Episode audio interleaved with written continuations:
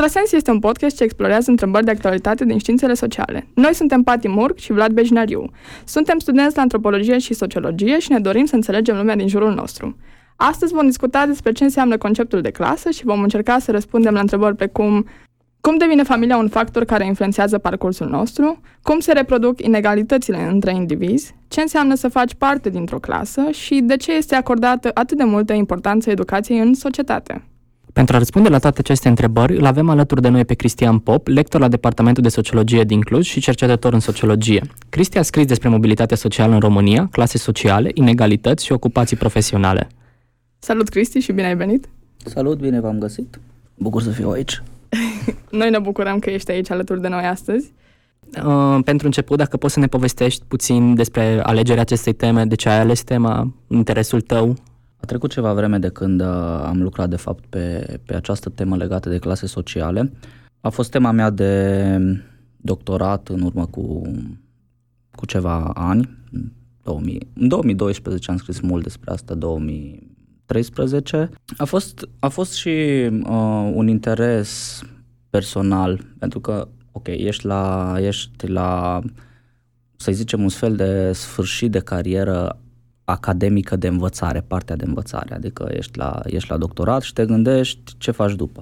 Una dintre problemele foarte mari pe care le avem este legată de muncă și atunci uh, am ales să, să studiez ceva ce are legătură cu, cu munca.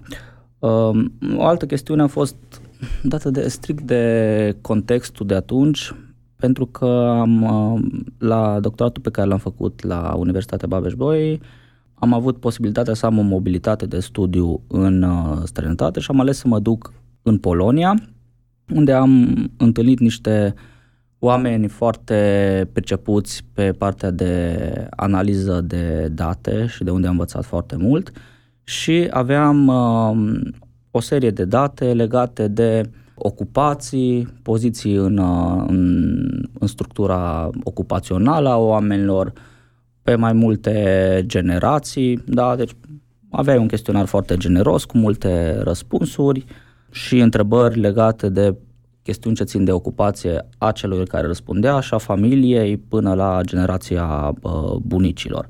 Mi s-a părut că este un subiect pe care uh, aș putea să um, îl abordez și acum că stau să mă gândesc și aduc mai în, în actualitate povestea de ce poate să fie interesant să studiem uh, asta, e pentru că este despre muncă. Ce este munca? Practic e conceptul în funcție de care ne organizăm toată viața.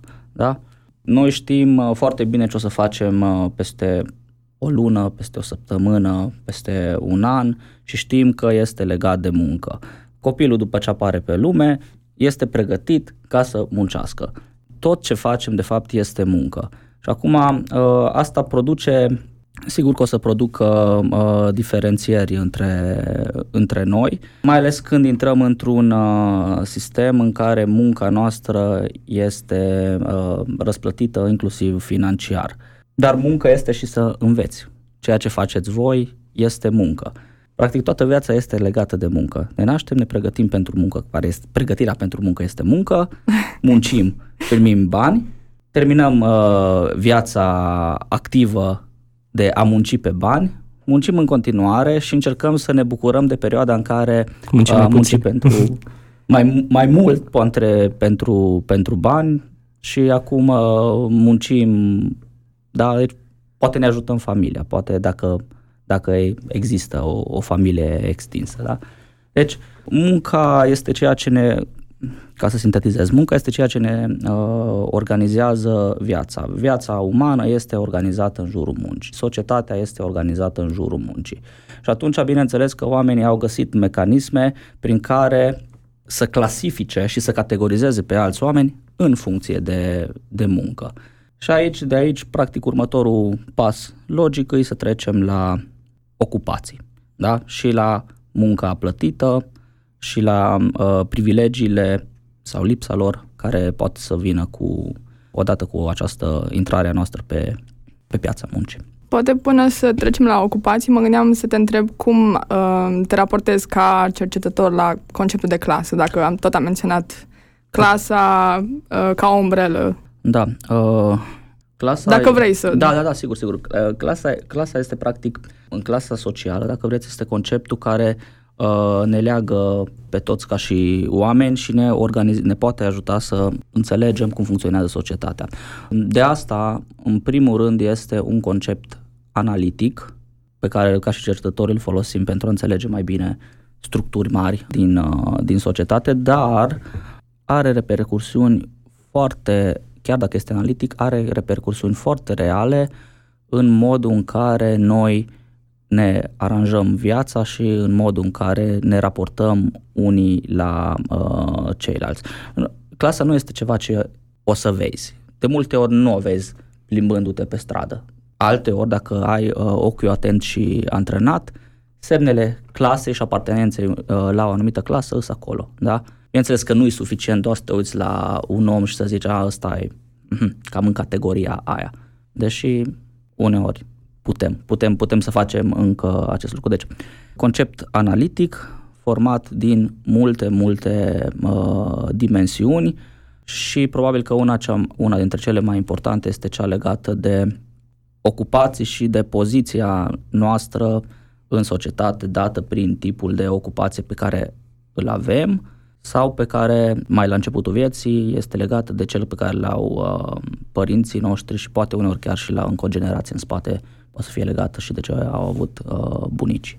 Și acum ai tu povestit un pic despre, da, un concept analitic, dar uh, ai spus că totuși se văd aceste diferențe și asta îți permite până la urmă să folosești conceptul de clasă și uh, mă gândeam cum putem să ne dăm seama de aceste distanțe care există între indivizi când folosim conceptul de clasă.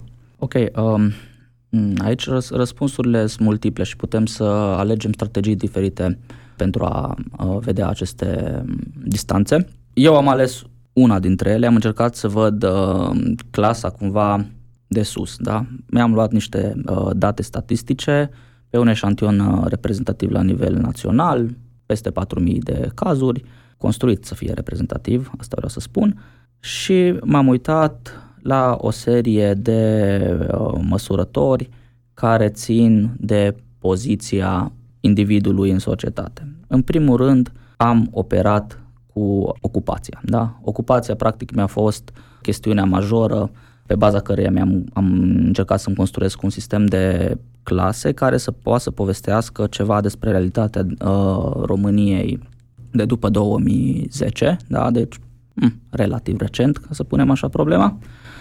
Și asta e modul în care eu am uh, conceptualizat poziția de clasă, pornind de la uh, poziția în structura um, ocupațională, pentru că, v-am zis, munca este ceea ce ne organizează viața.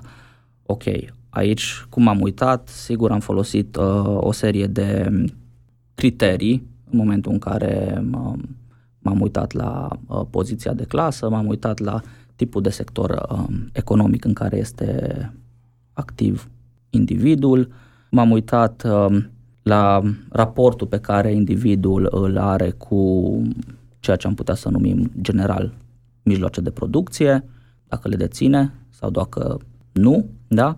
Uh, la raportul pe care uh, acest individ le are cu, îl are cu alți indivizi care muncesc, sub, subordonare, supraordonare, da?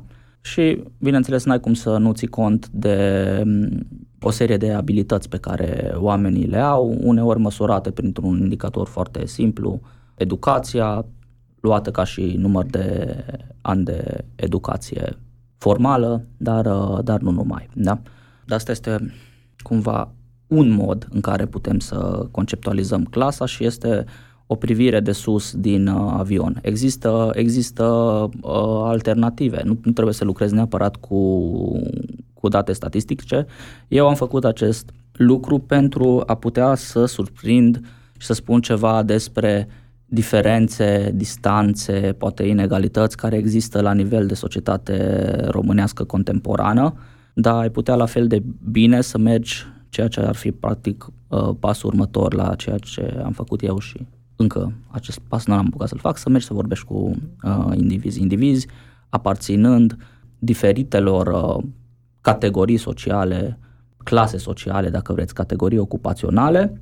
După ce eu am făcut o clasificare a acestora pe baza variabilor mele statistice, să merg să vorbesc cu indivizi din fiecare grup și să văd, dacă vreți, cum se resimte uh, poziția de clasă la, la firul ierbii. Ce își permit în viață acești indivizi și ce nu își permit. Și când zic permit și nu își permit, nu mă refer strict economic, nu mă refer la raportul prin ceea ce își permit prin banii pe care îl câștigă, nu, nu, doar, uh, nu doar atât.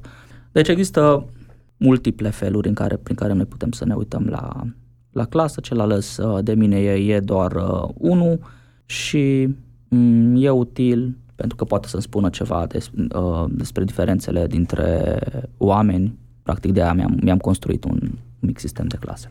Dacă tot vorbeam de astea cu distanțele, mă gândeam la un exemplu personal în care, uh, o să zic un exemplu din viața mea, în care uh-huh când eram mică, am copilărit cu o prietenă, am crescut împreună și aveam așa un grup în care eram destul de, de omogeni și la un moment dat a venit uh, uh, evenimentul în care ne-a chemat la ziua ei și atunci cumva eu am resimțit ca un fel de discrepanță de clasă, dacă pot să-i spun așa, în sensul că am, am văzut că era uh, la ea acasă era, era super schimbat de cum eram eu obișnuită, um, erau Adică apartamentul ei arăta ca un fel de ca o reclamă la cafea în care totul e mhm. aranjat și curat și uh, mhm. multă mhm. mobilă. Țin minte că la un moment dat îmi era chiar rușine să mănânc tortul pentru că era o furculiță super fancy, foarte uh-huh, uh-huh. așa. Și ce vreau să spun este că cum, uh, cum a rezumând exemplul ăsta, cum se întâmplă ca doi indivizi să crească în același loc, să zicem spațial sau geografic, și totuși să fie atât de uh, distanțați social sau economic? Exe- exemplul tău este un exemplu um, frumos și cumva uh, interesant și prin, și prin prisma faptului că încă uh, există acest sau a existat acest spațiu comun pe care uh, indivizii care probabil aparțin unor uh, categorii profesionale, unor clase sociale diferite, încă îl împart. Din păcate, uh, de multe ori clasa este spațializată. Da? Deja diferențele între indivizi în, în timp încep să se vadă inclusiv geografic. Da? Comunitățile cu mai multe resurse o să-și facă uh, porți, o să-și pună bariere, o să-și facă casele lor, blocurile lor, unde trăiesc uh, toți uh, cei asemănători. Și acum să revin mai, mai aproape la uh, întrebarea ta. Practic, ce se întâmplă este că dacă ne uităm la ocupații, diferențele din sistemul, un sistem de uh, producție, uh, din păcate, de multe ori se transformă în diferențe și în, uh, uh, în relații sociale, în diferențe sociale. Și practic pornim de la un sistem de muncă, producție, care reușește să transforme cu ajutorul conceptului de clasă, asta în, uh, în diferențe uh, sociale. Acum, de ce există astfel de diferențieri? Oh, asta, e o întrebare grea. Asta, asta, e, asta, e, asta este o întrebare foarte grea. Uh-huh. Eu, eu ce am făcut a fost să, mă, să le măsor și să mă uit la diferite uh, categorii și să constat că dacă ai un anumit tip de uh, job, o să ai un anumit tip de resurse, mai mici sau mai mari, o să ai un anumit tip de educație, și mai multe, mai multe aspecte de diferențiere pe care eu am reușit să le grupez, dacă vreți, într-un um, mic index de stratificare și unde, uitându-mă la pozițiile de clasă, la care m-am, um, mi le-am definit clasele, mi le-am definit relațional. Deci nu mi-am definit din prima ca o anumită, o anumită clasă este sub sau deasupra, într-un anumit punct de vedere, asupra um, raportate la alt tip de, de clasă. Dar pe categorii ocupaționale am reușit să observ resurse foarte, foarte diferite. Și atunci, bineînțeles că um, poate ca și copii nu reușim să, simți, să resimțim toate aceste lucruri, că părinții noștri au grijă să facă cât mai mult pentru, pentru noi, și uh, poate dacă ai uh, și alții care au mai multe resurse și au părinți cu mai multe resurse, au grijă să-și educe copiii într-un spirit mai um, egalitar, mai colegial în care îi lasă să se joace și cu alți copii, îi lasă să vadă diferența, asta, asta ar putea să fie un lucru uh, foarte benefic pentru ce înseamnă dezvol- o dezvoltare a societății ulterioare. Pe păcate nu prea se întâmplă, dar asta este probabil o altă discuție. Atunci cazul tău a fost un caz fericit în a te juca și uh, poate a învăța lucruri diferite unii de la alții, la copii care vin cu background-uri diferite, dar uh, înțeleg că practic șocul este foarte mare ca și copil și uh-huh. e practic uh, probabil că mulți dintre noi avem uh, și eu un astfel de moment în care mm, da, prietenul tău, nu știu ce, până mergi la el acasă și îți dai seama cât de mare de fapt uh, este, este diferența și aici, aici o, o percepi inclusiv uh, vizual, te uiți, te uiți ce are el și tu știi ce ai acasă și, și uneori doare. Da, voiam să zic că, într-adevăr, povestea asta este foarte marcantă pentru mulți dintre noi și, uh, de exemplu, în cazul meu, cu prietena asta nu mai țin legătura, adică au fost un moment în care ni s-au intersectat, să zicem, traiectoriile vieții, după mm-hmm. care s-au decalat și, într-adevăr, cum spui tu foarte frumos, asta ține și de ocupație și de educație și de mai mulți, mai mulți factori în privința asta. De când mi-am uh, făcut, mi-am scris teza aceasta pe, pe clase sociale în România, de multe ori când cunosc o persoană nouă, nu foarte mult în discuție, o să ajung la discuția despre familie și cine, cine e mama și cine e tata și ce face și deja pot să-mi dau o, o pot să înțeleg deja ce se întâmplă și inclusiv modul în care acea persoană probabil se va raporta la anumite probleme sociale. De ce? Pentru că uh, clase sociale diferite, categorii sociale diferite au probleme diferite. Da? Pentru unii problemele țin de, nu știu, de supraviețuire și de ziua de mâine, uh-huh. deci probleme foarte, foarte grave. Pentru alții țin de, uh, nu știu, lipsa autostrăzilor din România. Deci un protest pe autostrăzi deja este un protest care are o anumită componentă de clasă, pentru că acei oameni au în comun o problemă pe care ei o resimt, dar poate cineva cu mai mult puține resurse și pentru care avea o mașină, nici nu se pune, nu, nu are n-are cum să aibă o mașină. Pentru, pentru o altă familie care se gândește, ă, problema principală e că trebuie să-și ducă copilul la școală și stă la o distanță uh, considerabilă și nu știe exact cum să facă. Trebuie, copilul acela trebuie să vină de la școală și ei lucrează foarte mult și lucrează pe bani puțin și degeaba este angajat full-time pentru că Uh, banii pe care îi câștigă nu îi, uh, nu îi ajung nici să-și acopere nevoile de bază într-o lună, ceea ce în România se întâmplă într-o proporție foarte mare, o să-l intereseze mai puțin despre uh, autostrăzi în România, care, ok, e o problemă uh, importantă, dar nu pentru această categorie de oameni care au probleme mult mai mari. Deci, inclusiv problemele pe care le avem sunt foarte tare legate de clasă și Uh, de aici vine modul în care uh, ne raportăm mai departe și la ceilalți indivizi și și la indivizii care sunt în, în aceeași categorie cu noi. Și ce, ce am aflat de fapt din, din carte e că, adică în momentul în care îmi făceam uh, analiza, e că oamenii își percep destul de bine poziția de, de clasă, dar au o mică tendință, asta făcând niște analize statistice, au o mică tendință dacă ești dintr-o, într-o categorie mai precară, să te declar poate un picuț mai sus ca și poziție de clasă. Dacă ești obiectiv vorbind, obiectiv aici ar trebui, poate ar trebui să zic ce înseamnă obiectiv. Obiectiv înseamnă, ok, am măsurat uh, pozițiile de clasă prin anumite uh, variabile, venit, nivel de educație și așa mai departe, complexitatea muncii pe care o fac oamenii și am văzut obiectiv, să zicem așa, cam unde se plasează unii în raport cu ceilalți și cei care erau plasați mai jos, în, în momentul în care autoraportau poziția și încercau să se placeze ei, se plasau un picuț mai sus decât era obiectiv și cei care erau mai sus se plasau un picuț mai jos, deci aveau o tendință să meargă spre ce-o fi asta, clasa de mijloc. Mm-hmm. Ok, și am o curiozitate acum că ai vorbit de această percepție de clasă și ai dat exemplu destul de interesant, zic eu, cu autostrăzile. Uh, mi se pare că oarecum discursul public creează un fel de consens sau cel puțin de ce mai urmăresc eu presă și anumiți influencer, bine, aici e destul de relativă treaba, există un anumit consens că da, avem nevoie de autostrăzi Și mă gândesc, în general, în ce mod influențează discursul public percepția de clasă?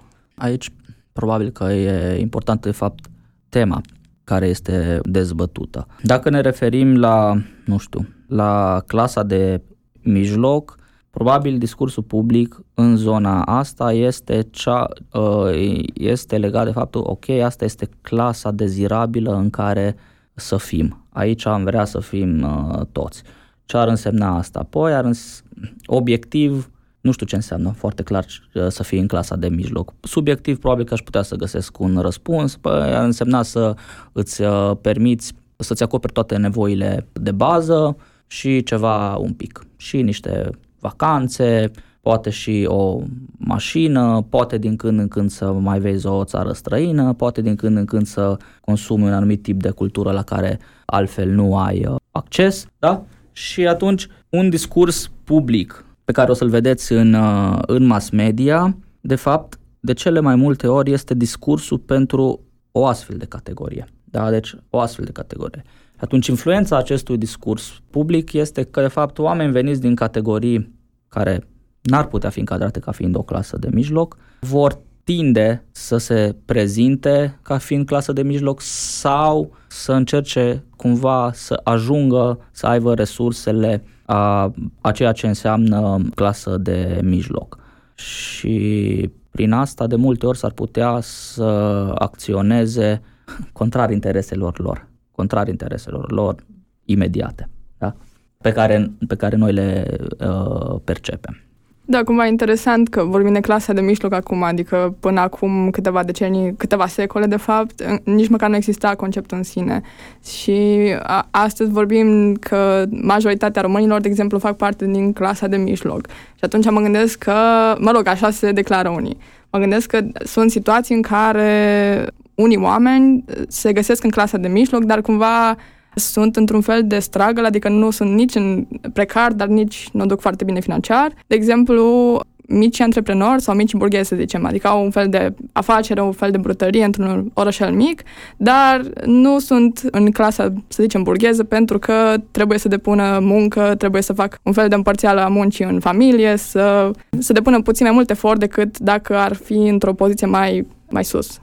Da, și cred că tot în continuare ceea ce ai spus tu, mi se pare că această dezirabilitate a clasei de mijloc ajunge să ai o clasă, adică teoretic ai o clasă de mijloc, să ai oameni care se percep în clasa de mijloc, dar cu diferențe foarte mari între, adică ai un fel de concept umbrelă de clasă de mijloc, dar care acoperă niște diferențe, cum ai spus tu, poate de la mici burghezi până la oameni care chiar câștigă bine, își permit să aibă un anumit tip de consum, au proprietăți. Uh-huh. Așa e.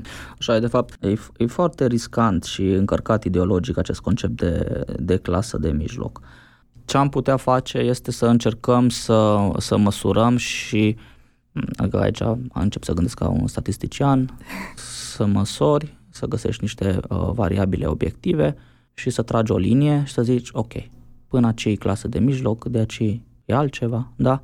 Greu să facem, greu, foarte greu să facem asta și de, aia, uh, de aceea de multe ori folosim acest concept uh, care mi se pare deja uzat și abuzat. Conceptul de clasă de, de mijloc. Cine intră în clasa de mijloc? Depinde pe cine întrebi, da? E clasă de mijloc uh, o categorie care are educație superioară, dar, nu știu, îs artiști și au lupte foarte grele în a-și asigura și, un, uh, și o nevoie de bază. E clasă de mijloc cineva care are educație puțină, da? dar uh, a reușit să își deschidă, a reușit să fie antreprenor. Da? Poți să fii antreprenor și cu, și cu mai puțină educație. Nu este neapărat nevoie de educație superioară. Și atunci, practic, răspunsul la început, la în, întrebarea voastră e că avem părți, avem facțiuni de clasă, da? care poate că uneori chiar se află în, uh, în contradicție unele cu altele. Și atunci, care este criteriul principal pentru ca după care punem pe cineva într-o, într-o categorie. Este doar, sunt doar banii, e insuficient. Pentru că dacă ar fi doar banii, în, în România avem o proporție foarte, foarte mare de oameni care uh, lucrează pentru, pentru salariul minim pe economie. Atunci, dar uh, s-ar putea să fie acești oameni sau au educație foarte ridicată sau lucrează pentru salarii mici, nu știu, profesor într-o școală uh, la țară, da? O să lucreze pe un salariu mic, dar uh, pe de altă parte o să aibă acel, um, nu vreau să vorbesc în concepte, o să aibă acel capital cultural, da. da. Bun. Și atunci aici trebuie să găsim o modalitate de a înțelege aceste diferențe și aici deja poate statistica își arată limitele. Deja, deja aici trebuie să începem să discutăm cu, cu oamenii și să vedem cum își percep ei poziția de, de clasă și de ce, dacă îi întrebi unde s-ar, um, unde s-ar plasa, care sunt motivele pentru care oamenii cred că aparțin mai degrabă unei categorii decât uh, alte categorii. Clasă de mijloc, da. Asta a fost, a fost o întrebare bună și o problemă care, cu care ne luptăm în continuare, să definim exact ce înseamnă uh, clasa de mijloc și cine aparține clasei de mijloc. Asta e spinos în continuare. Mm-hmm. Poate mutăm focusul pe altă întrebare sau ceva, dacă clasa de mijloc este atât de, de mare la, și de la, complicată. La, la adică, ok, noi putem să găsim, putem să găsim uh, răspunsuri și să zicem, ok, avem date statistice. Datele statistice, de obicei, dacă ai date de anchetă, cum am avut eu, e foarte greu, de fapt, să prinzi extremele societății pe date de anchete. Nu poți să-i prinzi niciodată pe cei care sunt chiar la baza societății, care poate nu au un acoperiș de, deasupra capului, da? Și uh, nu poți să-i prinzi de asemenea nici pe cei extrem, extrem de bogați. Nu merge cu chestionarul. Povestea asta nu o rezolvă niciodată cu chestionarul. Uh, și atunci o analiză statistică pe astfel de date deja vine cu o limitare, da? Atunci și limitarea este dată de extreme pe care nu le, pe care nu le prins, ca să mă repet. Și atunci ce ai? Ai categoriile de oameni care ți-au răspuns, care de fapt sunt majoritari, ca și număr în societate și între care poți să faci o sub categorizare și să zici, ok, ăștia sunt mai degrabă mai bun. Să zici, ok, mai sus îi ai pe antreprenori, manageri și, nu știu, difer- diferiți experți în uh, diferite domenii, nu știu, medici sau așa mai departe, avocați, profesori, da, dar aici e vorba mai degrabă de profesori uh, într-un, într-un domeniu care le aduce și, uh, și bani, da, profesori universitari, de exemplu. Da? Uh, și poți să zici, ok, ăștia sunt uh, o categorie de sus, sunt o clasă de sus. Nu sunt clasă de sus, sunt o clasă de mijloc sus, de fapt. Mhm. Asta, mm-hmm. asta ar putea să fie. După aceea ai ceva cei la mijloc, de la, uh, nu știu, tot felul de tehnicieni și funcționari, supervizori, care sunt diferiți de manager și ei au, au, au o poziție în care pot să supervizeze munca uh, altora, dar sunt cumva într-o poziție de, de clasă destul de neplăcută, în care trebuie să dea mereu seamă angajatorului și uh, sunt mult mai aproape și ca nivel de educație și ca experiență de viață trăită zi cu zi de cei pe care îi supervizează, deci trebuie să le dea și lor socoteală nu, nu este, este o poziție ingrată, da? pe care managerul nu, nu o are neapărat.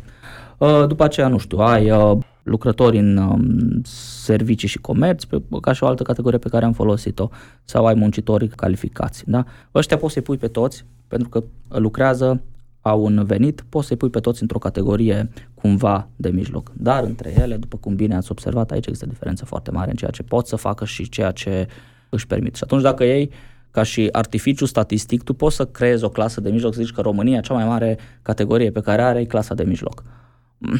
Da, da. Re- realmente nu cred că este. Sunt trei tipuri de clase de mijloc. Da. Nu știu și ceea ce mi se pare și mie un pic problematic, e, nu știu, dacă ne gândim la volumul de muncă depus, adică poți să ai anumite specializări, nu știu, mă, mă refer la medici, care pot să lucreze foarte mult, dar care, nu știu, ca venit să câștige la fel de mult ca cineva care are proprietăți și le dă în chirie. Da. Și oarecum e problematic toată chestia asta, adică ei sunt la fel?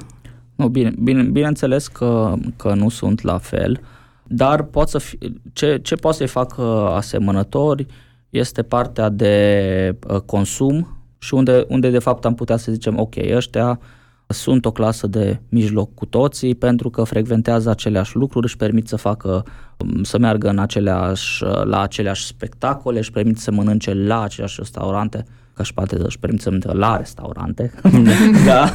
Uh, sau uh, și atunci poate să pară, uh, din punctul ăsta de vedere, poate să pară asemănători. Uh, sunt diferiți prin munca pe care o depun, dar din nou vor fi asemănători prin poziția de, de clasă a lor care le influențează modul de raportare la anumite probleme, discuția pe care am avut-o anterior, probabil și unii și alții vor vrea autostrăzi. Da?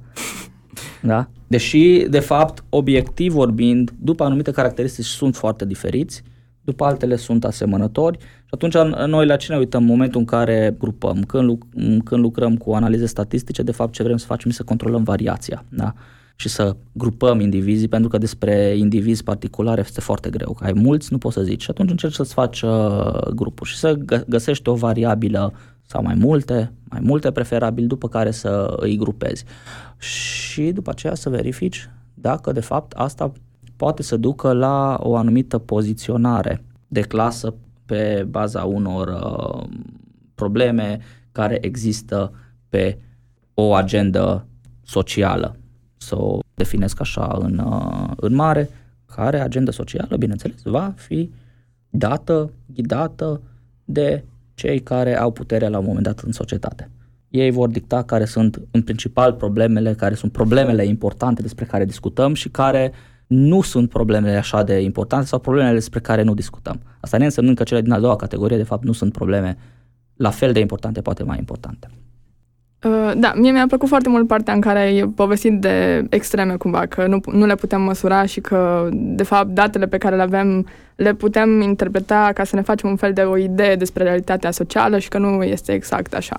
Și atunci mă gândeam uh, cum, de exemplu, influențează să fii, uh, să zicem, femeie, care ar fi, să zicem, șansele de mobilitate. Adică, de exemplu, componente de gen, de uh, clasă și cum oh. contribuie acestea la o traiectorie de viață. Ok, când, când vorbim în termen de mobilitate socială, aici ce am, ce am, observ, ce am observat de fapt pe, pe datele mele este că majoritatea mobilității în România este de fapt ceea ce am putea să numim, depinde cum îți faci sistemul. Ori o mobilitate orizontal în, în care de fapt oamenii se plimbă între aceeași uh, categorii de ocupații. Un fiu de sau fică de, nu știu, de muncitor calificat ajunge să fie tehnician, da? Asta de fapt e foarte greu să zici că este, uitându-te doar pe date, să zici că este o mobilitate uh, ascendentă, că s-a dus pe poziție mai bună, da? Strict pe date, asta ar fi o, o mobilitate orizontală. Dacă ne uităm în termen de clase grupate într-o, într-o grupare pe care eu am folosit-o, uh, deci mi-am, inițial mi-am, mi-am construit un sistem de 10 categorii, după aceea pe acestea le-am uh, grupat în 3. Una i-am zis o categorie sau o clasă privilegiată, manager, antreprenor, experți. Una care ar putea să fie la, la mijloc, nu știu, tehnicieni, funcționari, muncitori uh, calificați, supervizori și așa mai departe, da, vedeți că deja există variații destul de mari aici, dar cumva am putea să-i punem la mijloc și una care este foarte clar într-o poziție în poziția cea mai uh, uh, puțin privilegiată din punct de vedere social. Vorbesc despre uh, muncitorii necalificați, poate zilieri, da? Respectiv uh, persoanele care se ocupă cu agricultura, dar e, e vorba de o agricultură de subsistență, nu, da, nu mari proprietari de pământ. Ei, ce o să vezi e că, inclusiv dacă te uiți la în timp cum se mișcă aceste trei categorii, cea mai mare parte este imobilitate. Deci poziția pe care te-ai născut, familia din care ai născut, te-ai născut, probabil vei, cea mai mare șansă îi să rămâi pe o poziție oarecum similară de, de clasă. Bun, dacă te-ai născut într-o, într-o categorie uh, privilegiată, e clar că de cele mai multe ori o să rămâi, nu ai unde să te duci. Nu ai, de asta, nu ai unde să te duci, este doar un efect statistic, nu ai unde să te duci. Ba da, poți să devii și mai bogat, da? Și poți să ai și mai multe resurse decât au avut părinții tăi, dar de asta, asta nu poți să vezi neapărat din, uh, din date. Impresia este de imobilitate. La fel cum pe, dacă te-ai născut într-o categorie foarte precară, vii într-o familie uh, foarte precară, ce poți să vezi că, ok, acolo asta ar fi categoria cea mai mobilă, cea mai mobilă ascendent, pentru că aici sunt uh, foarte mulți o să se lupte pentru o poziție mai bună, măcar într-o clasă de mijloc jos. Dar și aici, imobilitatea de multe ori nu înseamnă că rămâi pe, partea, pe poziția uh, precară. De multe ori, de fapt, devii și mai precar decât ai fost, mm-hmm. și mai izolat, deci ai, ai toate aceste lucruri. Nu știu, ai avut comunita- o comunitate de oameni cu puține resurse care a fost în, uh, în interiorul orașului. Da? Vorbesc despre comunitatea care a fost mutată la Patarât.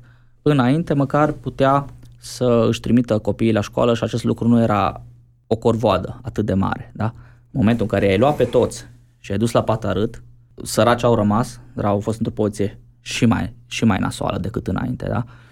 Asta prin anumite forțe, adică nu a fost cumva da, o traiectorie deci, naturală, să zic. Dar aici, aici mai putem face, dar iarăși nu, nu vreau să fie iar discuția în termen de concepte. Poți să faci diferență între ce înseamnă uh, mobilitate structurală și mobilitate netă. Dacă ar fi să fac foarte simplu, mobilitate structurală este un fel de mobilitate forțată pe care o are individul datorită faptului că ceva în circunstanțele vieții lui se schimbă, da? Își pierde jobul sau statul vine și te ia și te mută nu știu unde sau uh, se desfințează fabrica în care lucrezi. Găsim, găsim, găsim exemple și o mobilitate, dacă vreți, netă care nu ține neapărat de aceste uh, aspecte în, uh, în primul rând. De ce aspecte ține? Ok, sigur structura, structura va conta foarte mult și acum, de, de structura de posibilități o să țină, dar poate să țină de faptul că cineva uh, își folosește abilitățile pe care le are, își folosește educația pe care o are pentru a încerca să ajungă într-o poziție mai bună de clasă decât au avut părinții lui.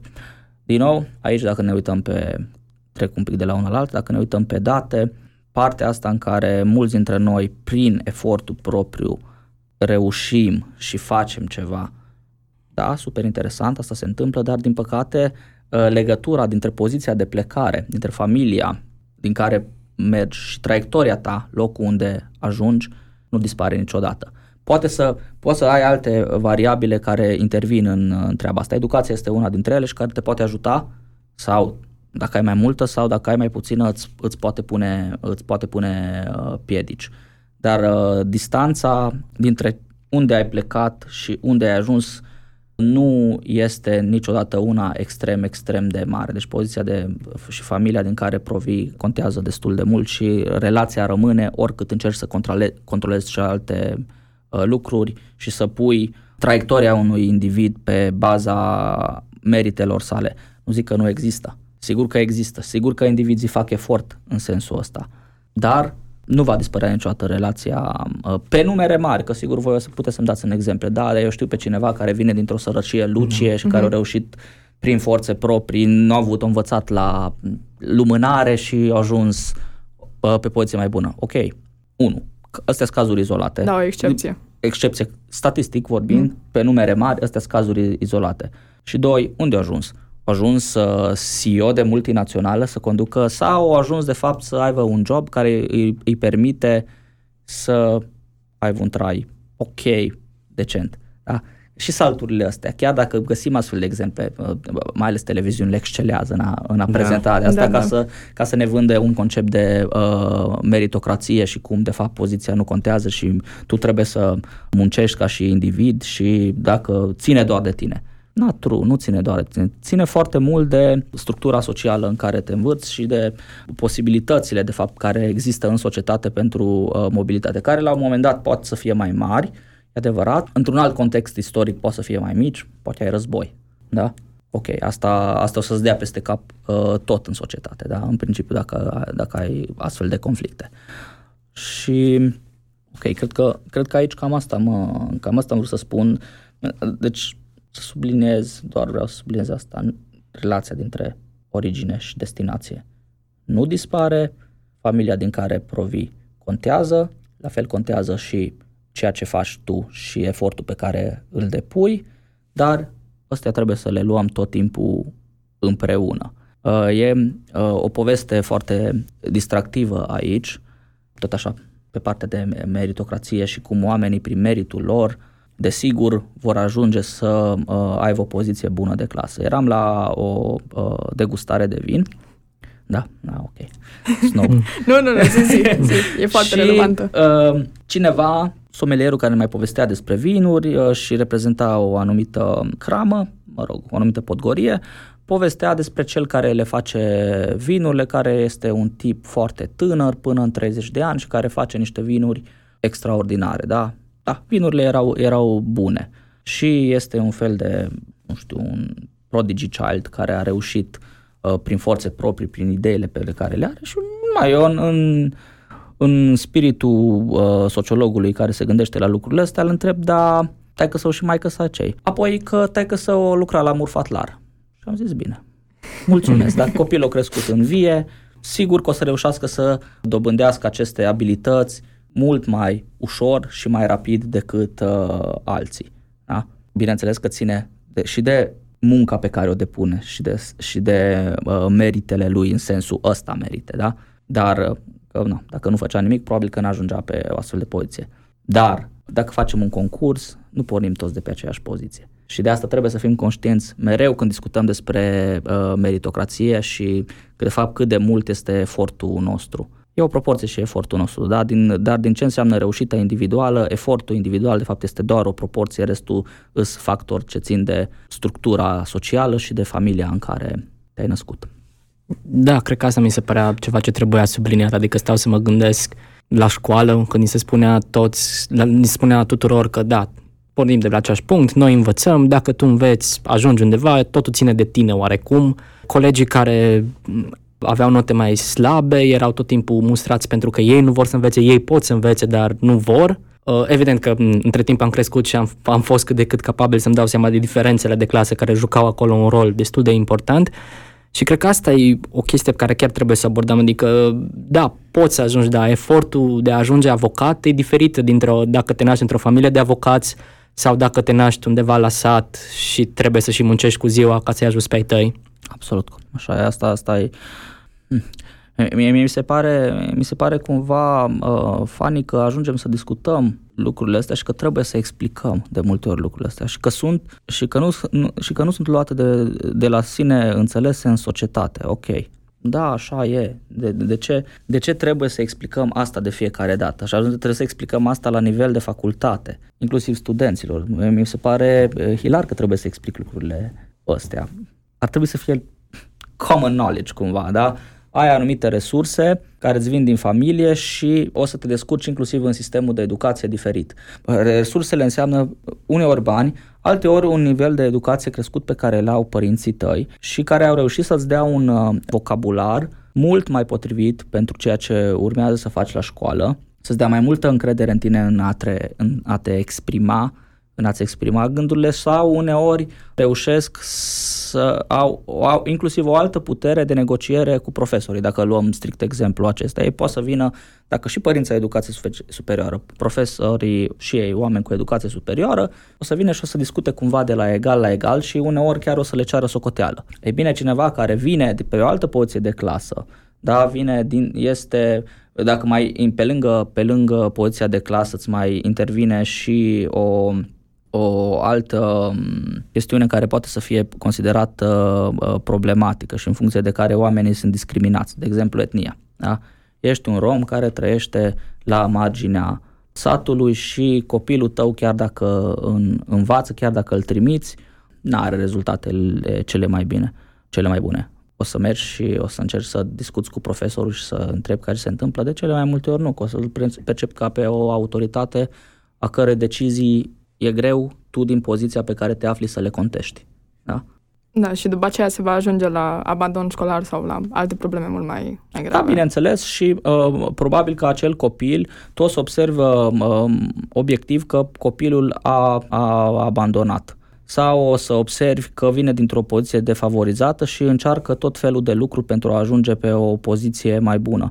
Deci, nu pentru toți școala este cel mai bun mecanism de mobilitate și de ascensiune socială. S-ar putea să fie un efort mult prea mare să faci, uh, să faci școală și o decizie mai rațională pentru individ este să se ocupe de alte lucruri, care uneori intră într-o zonă de economie gri, inclusiv într-o zonă de care poate să fie considerată infracțiune, dar practic nu a avut aceleași șanse. Și aici Aici, aici e o zonă în care trebuie să fim, trebuie să fim atenți la, la lucrurile astea, da?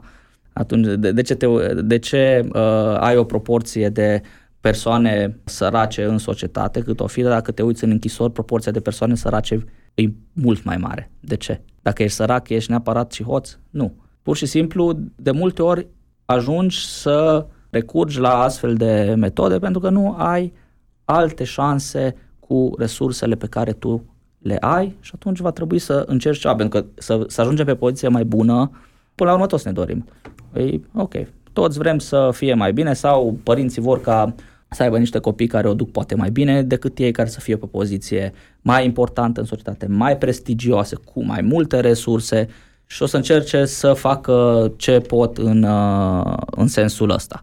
Uneori poziția prestigioasă uh, o obții prin un anumit tip de educație și de muncă, alte ori o cumperi, da? Există trasee alternative. Nu toată lumea trebuie să facă uh, la fel. Într-adevăr, la, la exact la asta mă gândeam cumva că de, cunosc foarte multe contraexemple la, cum spuneai tu, că exemple de care au reușit în viață și mă gândeam că știu și invers, adică care oricât au muncit și și-au dorit să, să zicem așa în ghilimele, să-și depășească cumva condiția, nu au avut uh, uh, structura necesară în care să se poate mișca și atunci au rămas blocați în acea uh, poziție sau în acel sens și clar că atunci discursul de meritocrație nu, nu mai devine realitate, ci este doar o unealtă care facilitează astfel de mișcări sau nu. Da, plus că vine, vine cu o asumție foarte puternică, da? că oricine este talentat în societate ar trebui să ar fi foarte bine să o, o, ocupe o poziție uh, importantă și vine cu asumția că putem să descoperim acest talent care există în societate. Poți să-l descoperi dacă ai, dacă ai pârghiile prin care poți să descoperi, dacă ajungi în comunitățile în care poți să-l descoperi, dacă în anumite comunități nici nu te uiți, dacă omul nu poate să uh, ajungă pe poziție mai bună, că nu are cum să, nu știu, nu are cum să meargă la școală, nu are resursele necesare. Despre ce vorbim? Evident că nu o să-l descoperi, oricât, că, că poate, cum să zic, să o luăm așa, poate de genetic este dotat la fel ca și altul. Cum suntem, biologia este doar o, o parte din ceea ce suntem. De acolo încolo intră, intră, intră partea de socializare și de învățare socială pe care o avem de foarte mici și de modele pe care putem să le urmăm și care există în vecinătatea noastră, primele modele pe care le urmăm. Da? Deci, Plus că mi se pare că intră în joc uh, o grămadă de condiționări istorice, politice, dacă stai să te gândești Absolut. toate schimbările astea. Adică stăm să ne gândim, nu știu, înainte de 89, când aveai un sistem de sănătate public, universal, oarecum la care toată lumea avea acces, măcar, nu știu, teoretic, nu pot să-mi dau exact cu părerea să știu cum funcționa, dar acum unde o grămadă de oameni care chiar dacă prestează o formă de muncă, adică, nu știu, zilierii, nu au, nu beneficiază de un sistem de sănătate. O grămadă de oameni care work by himself, cred că se numește, nu știu, zugravi sau uh-huh, uh-huh. care se întrețin, dar nu-și permit, pentru că nu lucrează într-o formă care cât de reglementată de stat, să primească și o asigurare de sănătate, de exemplu. Așa e. Dincolo de asta putem să vedem despre, ok, poziția de clasă, să revenim la asta, o să-ți permită anumite lucruri pe care putem să le considerăm privilegii dacă tot ai adus aminte de uh, sistemul de sănătate. În teorie, ok, avem un sistem de sănătate public. Ce se întâmplă dacă ai avut o problemă și trebuie să-ți faci un, uh, nu știu, un remene? Aici, poziția de clasă o să intre puternic în joc. Ok, uh, ești un uh, muncitor calificat care câștigi minim pe economie, poate puțin peste, și ești dependent, atunci clar ești dependent de sistemul de stat. În sistemul de stat tu nu o să poți să-ți faci remeneu decât într-un timp de, nu atunci. Și ți-ar putea ca să ai o problemă de sănătate ulterioară mai mare pentru că nu a fost descoperit ceva ce poate să fie important. Sau ești într-o poziție de clasă de mijloc mai bună, care îți permiți să te duci într-un uh, sistem alternativ, într-un sistem privat și să plătești suma respectivă, care nu este neapărat una mică, e clar că nu e una mică, și să-ți rezolvi problema a doua zi. Da? Sau în, când ai simțit tu că este o problemă, ai sunat, ai pus mâna pe telefon și ai, ai sunat și ai mers să, să-ți faci uh, investigațiile necesare. E bine, asta vine cu consecințe în ceea ce privește viața acestor uh, oameni. Consecințe foarte, uneori care, uneori care pot să fie foarte, foarte grave. Și atunci, practic, poziția de clasă îți permite să ai sau să nu ai anumite resurse pe care poți să le mobilizezi în vederea unor lucruri care sunt absolut necesare vieții. Un anumit tip de educație, un anumit tip de servicii de sănătate la care să poți să accesezi, care ar trebui să fie uh, universale da? și uh, pe care toată lumea ar trebui să și le permite, pentru că, bineînțeles, nu, o, o societate mai uh, sănătoasă e o societate mai bună. Dar dacă tu nu ai grijă de aceste lucruri și le oferi diferențiat în funcție de poziția de clasă, aici, atunci, într-adevăr, n-ai cum să ai o societate mai sănătoasă, n-ai cum să ai o societate mai bună, n-ai cum să ai o societate mai educată. Și lucrurile astea îs, legate, accesul la anumite resurse, el e legat de poziția de clasă pe care o ai. Da, eu mă gândeam cumva legat de întrebarea lui Vlad cu uh, context istoric și social. Uh, mă gândeam să te întreb ca ultimă, ca ultimă întrebare, cum, de exemplu, mă gândesc acum să, lucre, să fi fost, de exemplu, muncitor în fabrică acum câțiva ani, era o ocupație de bază care îți aducea și bani, care cumva îți aducea și status și cumva era o zeci, importanță... Câțiva zeci de ani acum. Câțiva zeci de ani, da, într-adevăr. Da îți aducea un anumit status. Dar acum cumva e total schimbată situația și voiam să te întreb cum anume se schimbă importanța unei ocupații în acest decalaj, contextul social și istoric se schimbă, clar se schimbă și importanța. Așa e, da. Ok, în primul, în primul rând, multe, multe ocupații dispar, da? într-un context nou, dispar și dispar datorită automatizării și un procent foarte important din ocupațiile pe care acum le avem pe Cluj, când ne-am uitat ultima oară, era undeva la 45% din ocupațiile care acum există, s-ar putea ca în Cluj, în 15-20 de ani, să nu mai existe. Da? Și atunci, ce se întâmplă cu acești oameni dacă sunt încă activi? Da? Dacă sunt în, în, vârstă, în vârstă, de vârstă activă. Legat de uh, importanță. Asta ține, uh, sigur, ține, uh, ține și de ceea ce zicea din ori uh, Vlad. Ok, societatea în ansamblu, pe ce pune accent, care, le se pa, care par a fi uh, categoriile uh, ocupaționale importante și uh, răsplătite și care nu. Da? Și asta se, switch-uri de genul ăsta au loc, uh, au loc periodic, da? Bun, periodicitatea e destul de mare, dar în istorie, dacă te uiți, o să, o să, o vezi, uh, o să o vezi foarte clar. Și atunci, de fapt, ocupația rămâne un, uh, un aspect important care te plasează în societate, dar un anumit tip de ocupație pe care o ai s-ar putea la un moment dat să devină aproape redundantă, mai ales când poți să fii înlocuit cu un robot, calculator, care poate să facă munca ta, nu știu, bilet, uh, tu nu mai poți, nu trebuie neapărat, n-a fost o ocupație prestigioasă să vinzi bilete, probabil, nu. Dar uh, s-ar putea să rămâi și fără aceea că ai, uh, ai, calcula, ai calculator automat, pardon, automatul, apeși butonul și îți dă biletul sau abonamentul sau ce vrei tu pentru transport în uh, public. Aici, ok, nu, nu, fac o, nu fac o pledoarie pentru dispariția unor anumite locuri de muncă. Asta se va întâmpla că vine cu un soi de uh, dezvoltare care există la nivel social. Ceea ce e important aici este să ne gândim tot timpul la uh, consecințe și ce facem de fapt cu oamenii care uh, vor fi nevoiți să nu vor mai putea să lucreze în, în ceea ce ei știu să fac. Pentru că pentru bunul mers uh, al societății toate ocupațiile sunt necesare. Unele o să fie mai prestigioase, altele mai puțin prestigioase, dar asta de, depinde de relațiile de putere în, uh, existente în societate și de cine poate să zică, ok, care e uh, ocupația prestigioasă și care e mai puțin uh, prestigioasă. O să apară, nu știu, uh, ocupații de genul ăsta foarte noi, nu știu, blogări, influenceri și alte lucruri de astea care pot să fie uh, chiar prestigioase și să aibă un, poate să aibă un uh, sens în societate. Alte ori astea să fim serioși, da? Încă nu-mi dau seama de um, consecințe, nu pot să anticipez consecințele dispariției uh, anumitor tipuri de uh, joburi, dar rămâne, cred că ce rămâne este că în continuare poziția ta ocupațională îți va influența foarte mult percepția pe care o ai uh, față de societate, îți va influența percepția pe care tu o ai față de ceilalți uh, indivizi și va influența deciziile pe care le poți lua și resursele pe care le poți avea și îți va influența în, în continuare relațiile sociale cu ceilalți uh, indivizi. Asta cred că nu se va schimba. Se va schimba poate uh, modul în care vor acționa, dar vor acționa în continuare. Da? Toate aceste mecanisme.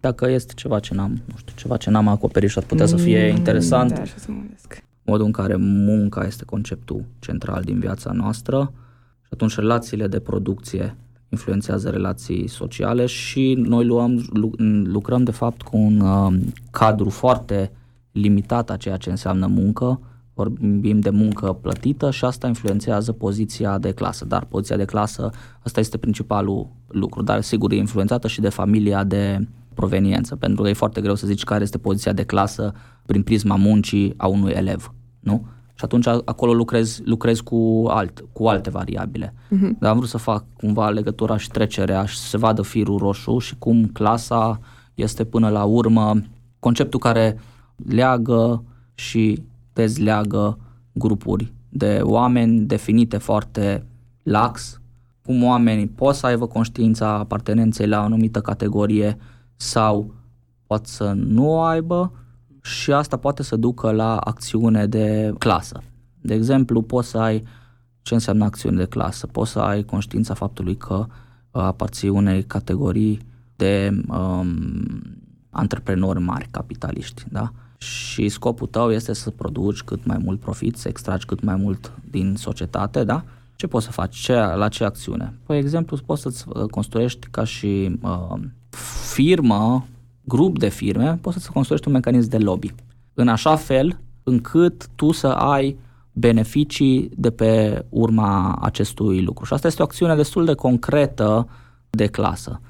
Uneori apartenența la o clasă este până la urmă neclară pentru, pentru individ sau nu-și pune problema în acest lucru, în acest fel și asta poate să ducă și la o lipsă de acțiune și de încercare de a identifica pe cei asemănători. Și, practic, apartenența, dacă vrei, conștiința apartenenței la o anumită de, uh, clasă poate să ducă la acțiune în, în condiții specifice, nu este neapărat să uh, se întâmple asta și ar fi bine să ducă la acțiune nu doar în clasele privilegiate care oricum au putere și care oricum încearcă să obțină și mai, multe, uh, și mai multă putere, ci și în, ca, în clasele cărora lipsesc poate resursele și care ar putea să se organizeze în vederea încercării obținerii mai multor resurse și uh, mai multor uh, mai multă libertate, dacă vreți, de a se exprima în cadrul unei uh, societăți date și de a-și face vizibil și punctul lor de vedere și problemele cu care se confruntă acești indivizi și cred că asta este important de, de subliniat. Acțiunea de clasă și apartenența de clasă, acțiunea de clasă o să se întâmple uneori și e clar, e motivată, poate să fie motivată financiar și oamenii știu foarte bine că aparțin în anumite categorii și o să facă ceva împreună în sensul ăsta ca să le, să fie, să le fie și mai bine, doar că ce înseamnă de fapt uh, o astfel de acțiune și cine poate să o facă, de obicei reușesc să o facă tot cei care sunt pe poziții de putere. Deci puterea este un alt concept care trebuie discutat în, în, uh, când vorbim despre relații dintre categorii, dintre clase sociale diferite. Uh, este un concept absolut central de care trebuie să ținem uh, cont. Exact la asta, asta mă gândeam cumva că cum, cum anume poți să-ți construiești o identitate dacă nu ai acces la putere sau dacă nu poți să te gândești măcar la o identitate, că așa ar fi foarte frumos ca toți muncitorii să se solidarizeze când sunt în poziții de abuz, dar din păcate uneori nu sunt condițiile sau nu este nici măcar ocazia să se da, întâmple. Da, pentru că uh, fiecare, mai ales dacă ești, într-o, uh, dacă ești într-o poziție precară, în care ai resurse puține, dar totuși ai ceva resurse, riscul de a face o acțiune colectivă pentru tine, individ, deci a face acțiune colectivă care ar putea să te ducă la o poziție mai bună ulterior, riscul e foarte mare pentru tine ca și individ, e riscul de a-ți pierde și acel puțin pe care îl ai. Pe când dacă ești într-o poziție de clasă mai cu mai multă influență și cu mai multă putere, riscurile pe care ți le asumi, de fapt, sunt, sunt riscuri mai mici, da? Inclusiv dacă ești în, într-o semi-legalitate. Probabil că vei încerca cam, să, să legalizezi uh, mecanismele uh, care inițial sunt ilegale și pe baza cărora tu poți să obții mai mult uh, profit. Lobby. Da? Practic lobby-ul asta, a, asta face, mecanisme care inițial nu sunt neapărat în, în cadrul legii, încerci să le faci să fie în cadrul legii pentru a putea exploata mai mult, pentru a putea extrage mai multă plus valoare, dacă se poate, din uh, munca altora. Și aici, din punctul ăsta de vedere, ca o clasă privilegiată sau o categorie foarte privilegiată de cetățeni.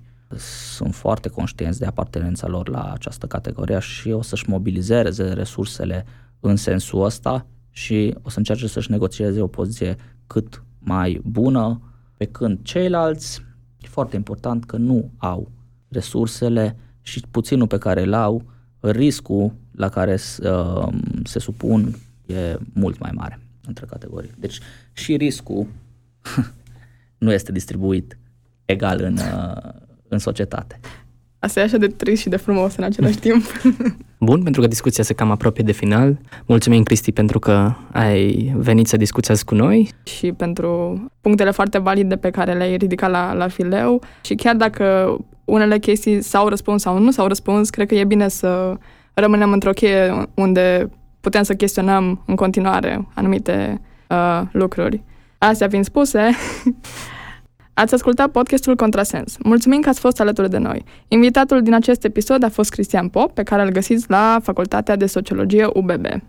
Acest podcast e susținut de Facultatea de Sociologie și Asistență Socială, Universitatea Babeș-Bolyai. Episodul de astăzi a fost produs de Pate și Vlad. Compoziție muzicală de Kind Studios. Pentru studioul de înregistrare mulțumim ABS Radio.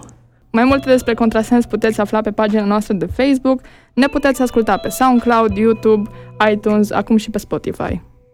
Vă invităm și să ne susțineți munca cu o donație pe Patreon. Așteptăm părerile voastre sau eventuale întrebări la adresa noastră de e-mail contrasens.protonmail.com Pe curând! Pe curând! Salut!